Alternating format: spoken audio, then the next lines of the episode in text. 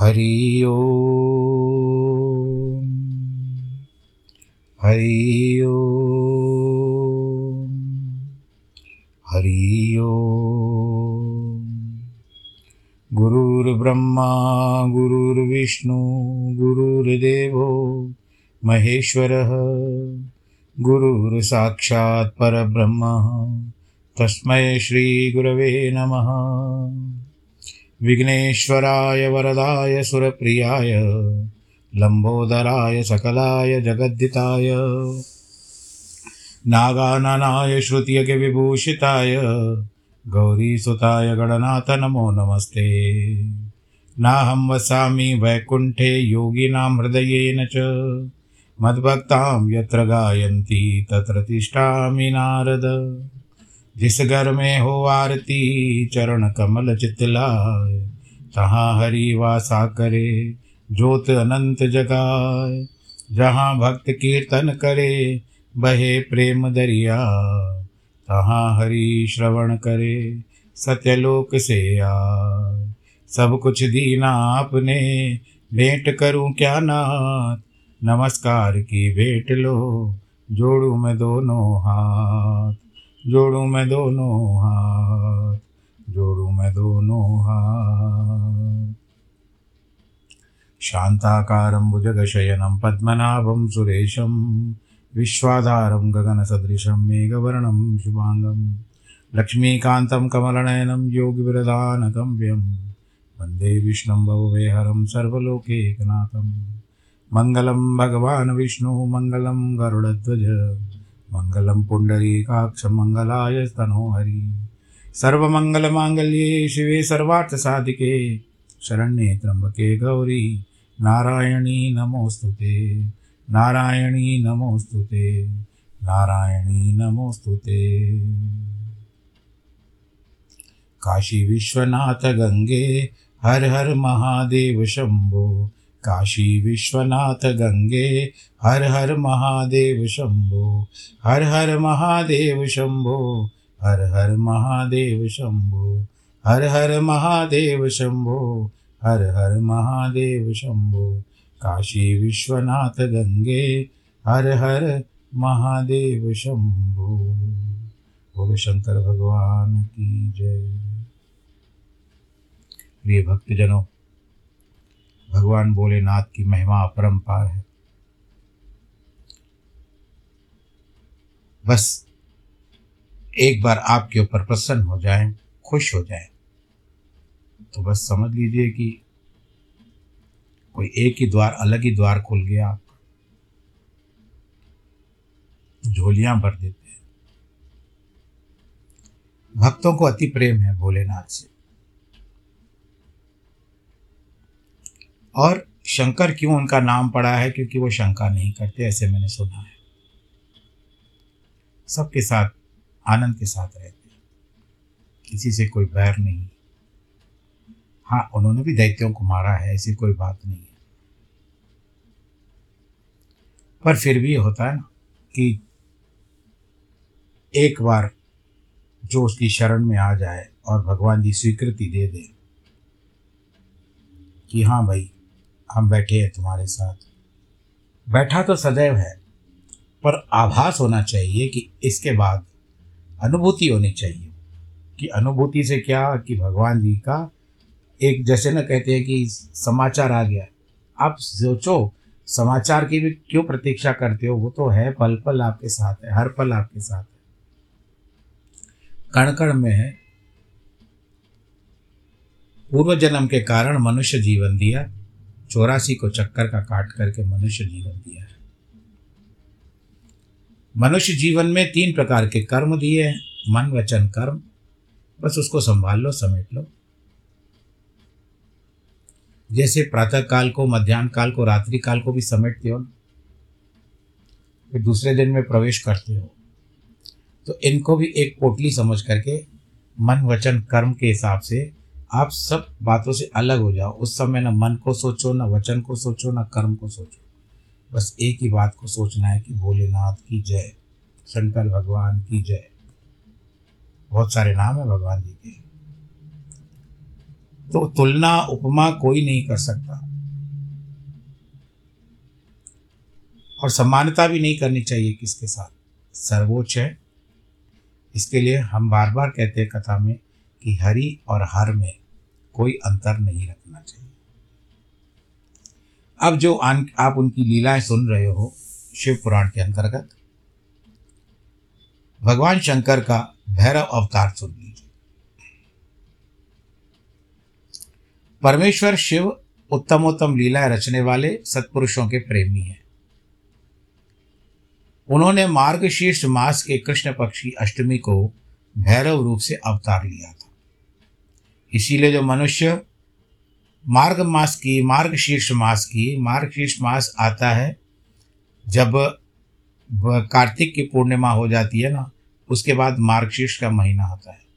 कार्तिक की पूर्णिमा जिस दिन आ, क्या कहते हैं बड़ी एकादशी आती है उसके बाद पूर्णिमा आती है और उसी दिन गुरु नानक जी का भी जन्मदिन होता है।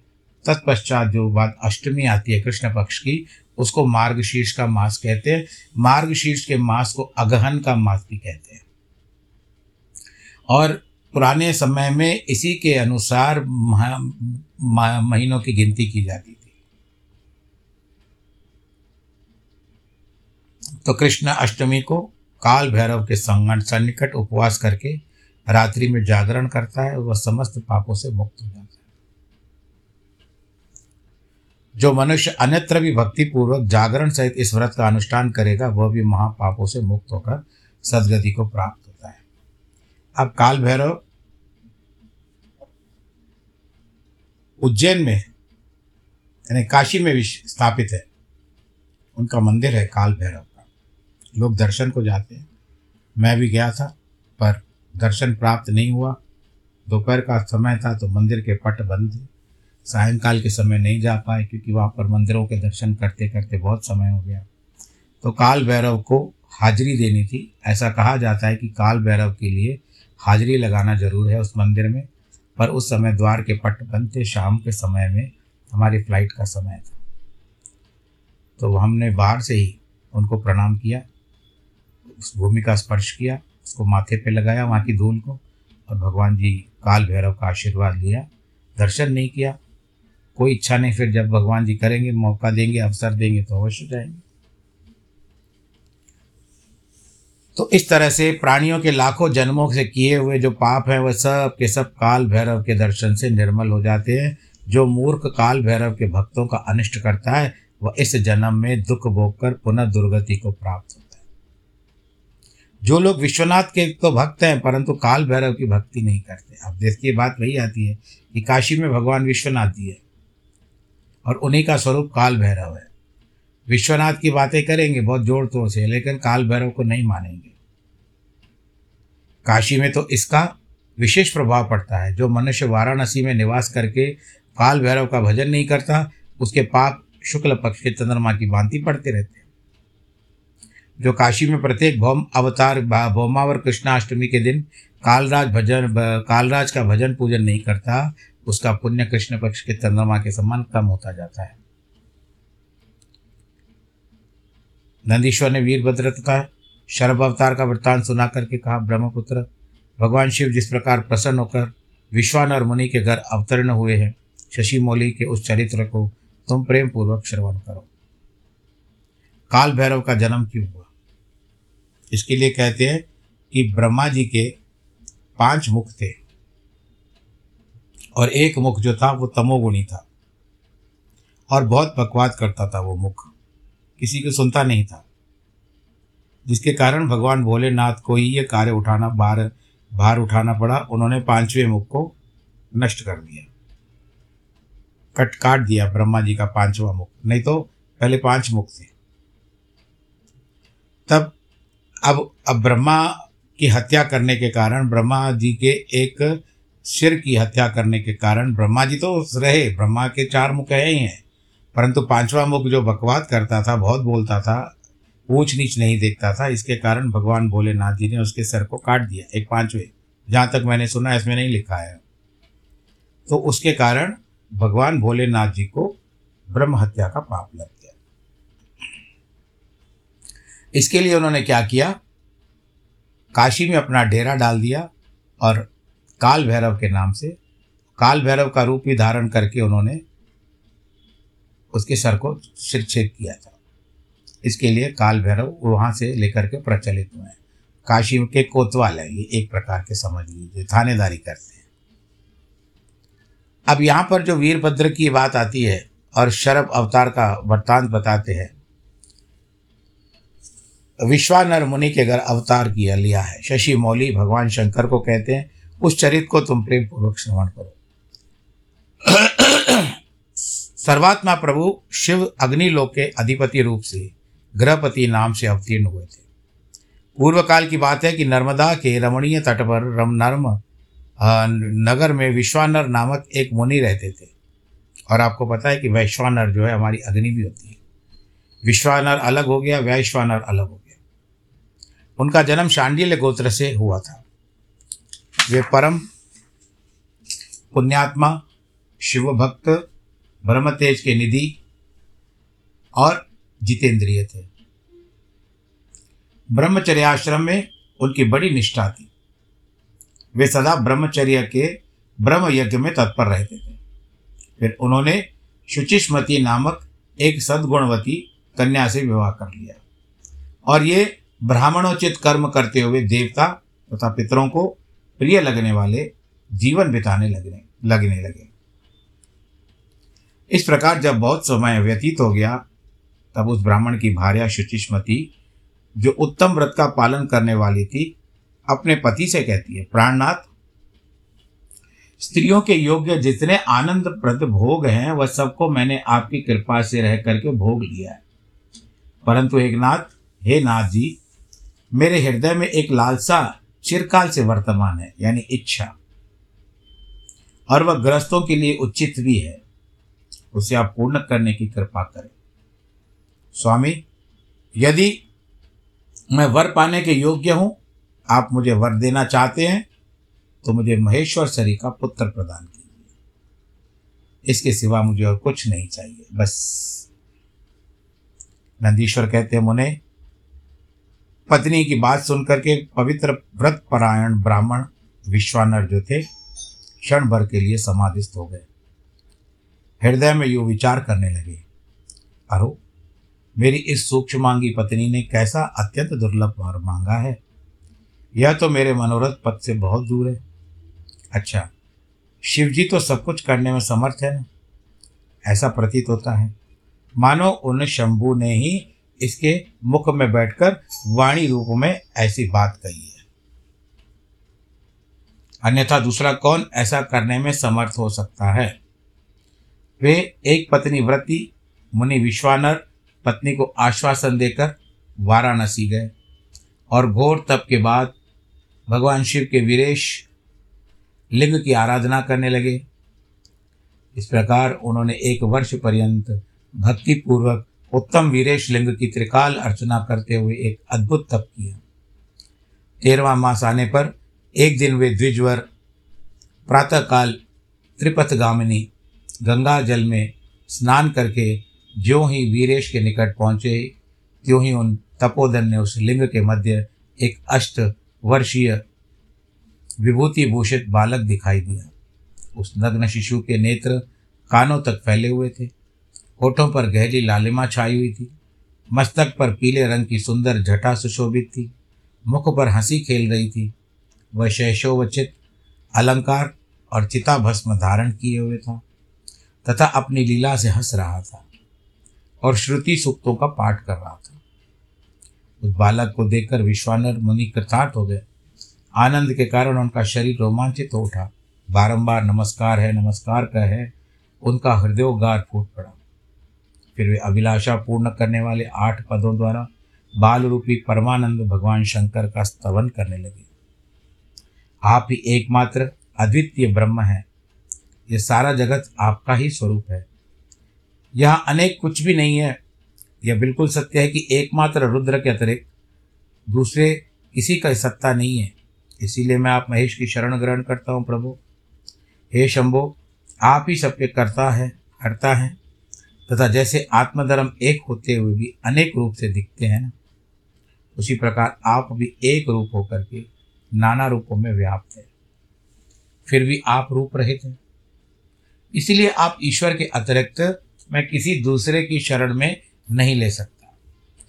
जैसे रजू में सर्प सिपी में चांदी और मृग मृग मरीचिका में जल प्रवाह का बान मिथ्या है। उसी प्रकार जिसे ज्ञान, जान लेने पर विश्व प्रपंच मिथ्या पासित होता है। उन महेश्वर की मैं शरण लेता हूँ शंभो। जल में जो शीतलता, अग्नि में दाहकता, सूर्य में गर्मी, चंद्रमा में अल्लाहकारिता यानी ठंडक, पुष्प में गंध, दुग्ध दुग्ध घी वर्तमान, दुग्ध में घी वर्तमान है, वह आपका ही तो स्वरूप है। अतः मैं आपकी शरण हूँ। आप कान रहित होकर शब्द सुनते हैं। नासिका विहीन होकर के सूंघते हैं, पैर न होने पर भी दूर तक चले जाते हैं। नहीं, नेत्रहीन होने कर पर सब कुछ देखते हैं। जिवा रहित होकर भी समस्त रसों में के ज्ञाता हैं। भला आपको सम्यक रूप से कौन जान सकता है? इसीलिए मैं आपकी शरण में आता हूँ, ईश्वर। आपके सहयोग रहस्य को न तो साक्षात वेद जानता है, न विष्णु जानते हैं, न अखिल विश्व के विद्याता ब्रह्मा, न योगींद्र, न इंद्र आदि प्रधान देवताओं को भी इसका पता है, परंतु आपका भक्त उसे जान लेता है, अतः मैं आपकी शरण ग्रहण करता हूँ। हे ईश्वर, न तो आपका कोई गोत्र है, न जन्म है, न नाम है, न रूप है, न शील है, न देश। ऐसा होने पर भी आप त्रिलोकी के अधीश्वर तथा संपूर्ण कामनाओं को पूर्ण करने वाले इसीलिए मैं आपका भजन करता हूँ। स्मरारे आप सर्वस्वरूप हैं, ये सारा विश्व प्रपंच आपसे तो प्रकट हुआ है। आप गौरी के प्राणनाथ हो, दिगंबर और परम शांत है। बाल, युवा और वृद्ध रूप से आप ही वर्तमान हैं। ऐसी कौन सी वस्तु है जिसे आप व्याप्त न हो? अतः मैं आपके चरणों में नतमस्तक हूँ। नंदीश्वर कहते हैं, हे मुने यूँ स्तुति करके विप्रवर विश्वानर हाथ जोड़कर भूमि पर गिरना ही चाहते थे। तब तक संपूर्ण वृद्धों के विवृद्ध बाल रूपधारी शिव परम हर्षित होकर के उस ब्राह्मण से कहते हैं बाल रूपी शिव ने कहा मुनि श्रेष्ठ विश्वानर, आपने आज मुझे संतुष्ट कर दिया। मेरा मन बड़ा प्रसन्न हो गया है। अतः अब आप वर मांगीजिए। यह सुनकर के मुनि श्रेष्ठ कृत्य कृत्य हो गए। प्रसन्नता होती है ना उस समय में। और उनका मन हर्षमग्न हो गया। तभी उठकर बाल रूप शंकर जी से कहते हैं, प्रभावशाली महेश्वर, आप तो सर्व अंतर्यामी हैं, ऐश्वर्य संपन्न हैं, सर्व तथा भक्तों के सब कुछ दे डालने वाले हैं। भला आप सर्वज्ञ से कौन सी बात छिपी है? फिर भी आप मुझ पे दीनता प्रकट करने वाली यांचा प्रति आकृष्ट होने के लिए क्यों कर रहे हैं? महेशान ऐसा जानकर आपकी जैसी इच्छा है वैसा कहिए। पवित्र व्रत के तत्पर विश्वानर के उस वचन को सुनकर पावन शिशु रूपधारी महादेव हँसते कहते, शुचे, तुमने अपने हृदय में अपनी पत्नी शुचिस्मति के प्रति जो अभिलाषा कर रखी है, वह निस्संदेह थोड़े समय में पूर्ण हो जाएगी। हे महामते, मैं शुचिस्मति के गर्भ से तुम्हारा पुत्र होकर के प्रकट हो जाऊँगा। मेरा नाम ग्रहपति होगा, मैं परम पावन तथा समस्त देवताओं के लिए प्रिय रहूँगा, जो मनुष्य एक वर्ष तक शिव जी के सन्निकट तो तुम्हारे द्वारा कथित इस पुण्यमय अभिलाषा अभिलाषा अष्टक स्तोत्र का तीन काल पाठ करेगा, उसकी सारी अभिलाषा यह पूर्ण कर देगा। यह स्तोत्र का पाठ पुत्र, पौत्र, धन का प्रदाता है, सर्वथा शांति कारक है, सारी विपत्तियों का विनाशक है, स्वर्ग और मोक्ष रूप संपत्ति का कर्ता है कथा समस्त कामनाओं को पूर्ण करने वाला है। निसंदेह अकेला ही समस्त स्तोत्रों के समान है। नंदीश्वर कहते हैं, मुने इतना कह करके बालक रूपधारी भगवान जी अंतर ध्यान हो गए। अब ब्राह्मण जो थे, वो घर आकर के बहुत खुशी के साथ उन्होंने अपनी पत्नी को सारा वृत्तांत बताया। और शुचिष्मति को भी बहुत आनंद प्राप्त हुआ। वह अत्यंत प्रेम पूर्वक अपने भाग्य की सराहना करने लगी। उसके बाद आने पर, समय आने पर ब्राह्मण के द्वारा विधि पूर्वक गर्भाधान कर्म संपन्न किए जाने पर नारी गर्भवती हुई। फिर उन विद्वान मुनि ने गर्भ के स्पंदन करने से पूर्व ही पुस्तक व वृद्धि के लिए ग्रह सूत्र का वर्णित विधि के अनुसार अलग अलग रूपों से पुंसवन संस्कार किया। तत्पश्चात आठवां महीना आने पर कृपालु विश्वानर ने सुखपूर्वक प्रसव होने प्रसव होने के कारण अभिप्राय से गर्भ के रूप की स्मृति करने वाले सीमंत संस्कार का संपन्न कराया। ये सोलह संस्कारों में आते हैं। उसके बाद ताराओं के अनुकूल होने पर जब बृहस्पति केंद्रवर्ती हुए तो शुभ ग्रहों का योग आया। तब जो शुभ लग्न में भगवान शंकर, इनके मुख की कांति पूर्णिमा के चंद्रमा के समान है, तथा जो अरिष्ट रूपी दीपक को बुझाने वाले हैं, समस्त अरिष्टों के विनाशक और भू भुव स्व, तीनों लोकों के निवासियों को तथा सब तरह के सुख देने वाले हैं। उस शुचिष्मती के गर्भ से पुत्र के रूप में प्रकट हो गए। बोलो, शंकर भगवान की जय। उस समय गंधक को, गंध को वहन करने वाले वायु के वाहन, मेघ दिशा रूपी बंधुओं के मुख पर वस्त्र से बन गए। चारों ओर काली घटा उमड़ आई। वे घनघोर बादल उत्तम गंध वाले पुष्प समूह से वर्षा होने लगी। गंध का मतलब होता है उसमें सुगंध जो थी धुंधबियाँ बजने लगी। चारों ओर दिशाएँ निर्मल हो गई। प्राणियों के मनों के साथ साथ सरिताओं का जल निर्मल हो गया। प्राणियों की वाणी सर्वथा कल्याणी और प्रिय भाषिनी हो उठी। संपूर्ण प्रसिद्ध ऋषि मुनि तथा देवता, यक्ष, किन्नर, विद्याधर आदि मंगल द्रव्य लेकर के पधारे स्वयं ब्रह्मा जी ने नम्रतापूर्वक उसका जात कर्म संस्कार किया। उस बालक के रूप तथा वेद का विचार करके यह निश्चय किया कि इसका नाम ग्रहपति होगा। फिर ग्यारहवें दिन उन्होंने नामकरण की विधि के अनुसार वेद मंत्रों का उच्चारण करते हुए कहा, इसका नाम ग्रहपति हो, होना चाहिए और ग्रहपति रखा गया, नामकरण किया गया। उसके बाद पितामह ब्रह्मा चारों वेदों से कथित आशीर्वाद भक्त मंत्रों द्वारा उसका अभिनंदन करके, हंस पर बैठ करके जो उनकी सवारी है वो अपने लोक को, ब्रह्मलोक को चले गए।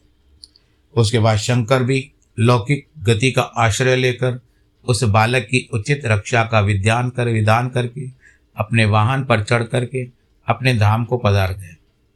इसी प्रकार श्री हरि ने भी अपनी लोक की राह ली। सभी देवता, ऋषि मुनि आदि भी प्रशंसा करते हुए अपने अपने स्थान को पधार गए। ब्राह्मण देवताओं ने यथा समय सब संस्कार करते हुए बालक को वेद का अध्ययन कराया। नवा वर्ष आने पर माता पिता की सेवा में तत्पर रहने वाले विश्वानर नंदन ग्रहपति को देखने के लिए वहाँ नारद जी पधारे। बालक ने माता पिता सहित नारद जी को प्रणाम किया। फिर नारद जी ने बालक की हस्तरेखा देखी, जिह्वा देखी, तालू देखा और कहा, मुनि विश्वानर विश्वानर मैं तुम्हारे पुत्र के लक्षणों का वर्णन करता हूँ। तुम आदरपूर्वक इसको श्रवण करो।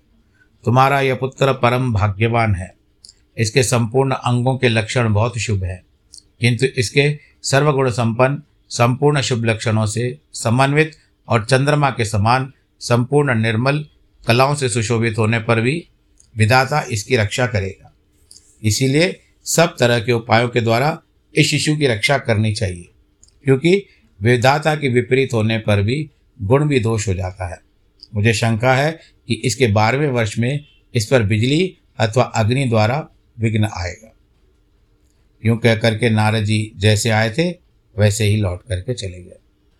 सनत कुमार जी, नारद जी का कथन सुनकर पत्नी सहित विश्वानर ने समझ लिया कि यहाँ तो बड़ा भयंकर वज्रपात हुआ। फिर वे हाय हाय में मारा गया, यूँ कहकर छाती पीटने लगे। पुत्र शोका शोक से व्याकुल हो गए।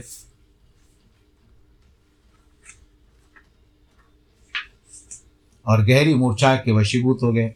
उधर शुचि भी दुख से पीड़ित होकर बहुत रो, रोने लगी। सारी इंद्रियाँ व्याकुल उठी और पत्नी के आर्तनाद को सुनकर विश्वानर भी मूर्छा त्याग कर उठ बैठे। कहते क्या हुआ?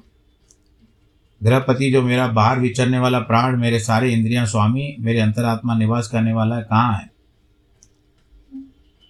गृहपति ने कहा माता जी तथा पिताजी, बताइए, उस समय आप लोगों के रोने का क्या कारण है? वो आ गए थे। मुस्कुरा करके कहते, ऐसा है, आप लोगों को क्यों प्राप्त हुआ है? मैं अपनी चरणा, चरण रेणुओं से अपने शरीर की रक्षा कर लूँ तो मुझे काम, काल भी नहीं मार सकता। इस तो चंचल, अल्प, बाल बल वाली मृत्यु को तो बात ही क्या है? आप लोग मेरी प्रतिज्ञा सुनिए। यदि मैं आप लोगों का पुत्र हूँ तो मैं ऐसा प्रयत्न करूँगा जिससे मृत्यु का भयभीत भी न हो जाएगी। मैं सत्पुरुषों के लिए सब कुछ देवाना, देने वाला हूँ। मृत्युंजय का बलि भांति आराधना करके महाकाल को जीत लूँगा। मुने तभी द्विज द्विज दंपति, जो शोक से संतप्त हो रहे थे। वचन सुन करके अकाल से हुई अमृत की घनघोर वृष्टि के समान थे। कहते हैं, बेटा, तू उन शिव के शरण में जा, जो ब्रह्मा आदि के भी करता है। नंदीश्वर कहते हैं माता पिता की आज्ञा पाकर गर्भपति ने उनके चरणों में प्रणाम किया। फिर उनकी प्रदक्षिणा करके उन्हें बहुत तरह से आश्वास चल पड़े। और जहाँ पर महाप्रलय के संताप का विनाश करने वाले विश्वानर का सुरक्षित था, विश्वनाथ द्वारा सुरक्षित था, कंठ प्रदेश में हार की तरह पड़ी हुई गंगा से सुशोभित था, विचित्र गुणशालिनी हर पत्नी गिरिजा से विभूषित था, वो स्थान पर मणिकर्णिका पर आए। वहाँ उन्होंने विधि पूर्वक स्नान करके भगवान विश्वनाथ का दर्शन किया। फिर बुद्धिमानी गृहपति ने परमानंद मग्न होकर त्रिलोकी के प्राणियों की रक्षा करने वाले शिव को प्रणाम किया। उस समय अंजलि बंदी थी, सिर झुका था। वे बारंबार शिवलिंग की ओर देख करके बहुत खुश हो गए। कहने लगे, आज मुझे सर्वव्यापी श्रीमान विश्वनाथ का दर्शन हुआ है। इसलिए इस चराचर त्रिलोकी में मुझसे बड़ा धन्यवाद का, मुझसे बढ़कर धन्यवाद का पात्र कोई दूसरा नहीं है। मेरा भाग्योदय होने से उन दिनों में महर्षि नारद ने ऐसी बात कही थी, जिसके कारण मैं बहुत खुश हो रहा हूँ। शुभ दिनों के सर्वहितकारी शिवलिंग की स्थापना की, पवित्र गंगा जल से भरे हुए 108 कलशों द्वारा शिव जी को स्नान करके ऐसा घोर नियमों को स्वीकार किया, जो अकृतात्मा पुरुषों के लिए दुष्कर थे। नारद जी इस प्रकार एकमात्र शिव में मन लगाकर तपस्या करते हुए उस महात्मा ग्रहपति की आयु एक वर्ष व्यतीत हो गया। तब जन्म से बारहवां वर्ष आने पर नारद जी के कहे हुए वचन को सत्य सा करते हुए वज्रधारी इंद्र उसके निकट पधारे, बोले, विप्रवर, मैं इंद्र हूँ। तुम्हारे शुभ व्रत से प्रसन्न हो चुका हूँ, वरदान मांगो। कहते, मघवन, मेघों के राजा, मैं जानता हूँ आप वज्रधारी इंद्र हैं, परंतु व्रत शत्रु यानी आपने वृत्रासुर को मारा था मैं आपसे यह याचना करना नहीं चाहता। मेरे वरदायक तो शंकर जी होंगे। इंद्र कहते हैं, शंकर मुझसे भिन्न थोड़े ही हैं। अरे, मैं देवराज हूँ। गृहपति ने कहा, पाक शासन, आप अहल्या का सतीत्व नष्ट करने वाले दुराचारी पर्वत शत्रु ही है ना? आप जाइए, क्योंकि मैं पशुपति के अतिरिक्त और किसी से भी वरदान नहीं मांगूँगा। ऐसा कहकर के गृहपति के उस वचन को सुनकर इंद्र को क्रोध आ गया और वज्र को उठा करके मारने लगा। उस समय गृहपति को नारद जी की बातों का स्मरण हो गया और अपने हट सपर से जीवन दान देते हुए बोलते, वत्स उठ, तेरा कल्याण हो।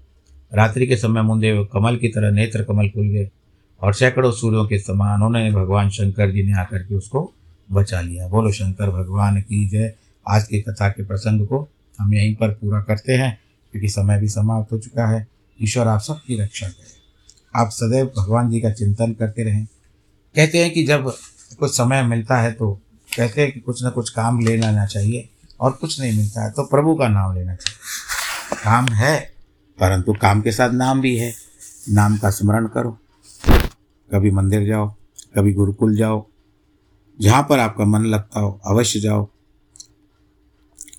कुछ समय निकालना चाहिए प्रभु के। और ऐसा भी कहा जाता है संतों महात्माओं के द्वारा कि यदि आप घर में भी पूजा करते हो ना तो पूजा करते हुए भी संसार की जी बातें तो छोड़ेगी नहीं आपको। पर पूजा के बाद आपका पूरा नित्य जब पूरा हो जाए, आरती, भोग, प्रसाद, जो भी आप अर्पण करते हो, एक पाँच से सात मिनट तक भगवान जी के सामने बैठ कर उनका दर्शन भी करो और अपने हृदय की बात से, जैसे बात करनी चाहिए भगवान से, ऐसे बात करिए भगवान जी से। और आपकी इच्छाएँ भी रखनी चाहिए बाकी वो पूरी करना उनके कारण उनके इसमें आता है, संरक्षण में आता है। तो जिस तरह से आप आप प्रसन्न हो तो आपके प्रभु भी प्रसन्न हो जाएँगे। आप प्रसन्नता से पूजा किया करें और अपने बच्चों को भी ये संस्कार अवश्य दें। क्योंकि देखो, आजकल धर्म परिवर्तन की भी बहुत सारी बातें आ रही है। इसके लिए धर्मो धर्म, रक्षति धर्म। अपने धर्म का पालन करते हुए बच्चों को भी अपने संस्कार दें। ये आप एक थोड़ी सी कटु बात बोल रहा हूँ। आपको बुरा ना लगे। इसके लिए धर्म परिवर्तन से बचें, सब खुश रहें। नमो नारायण।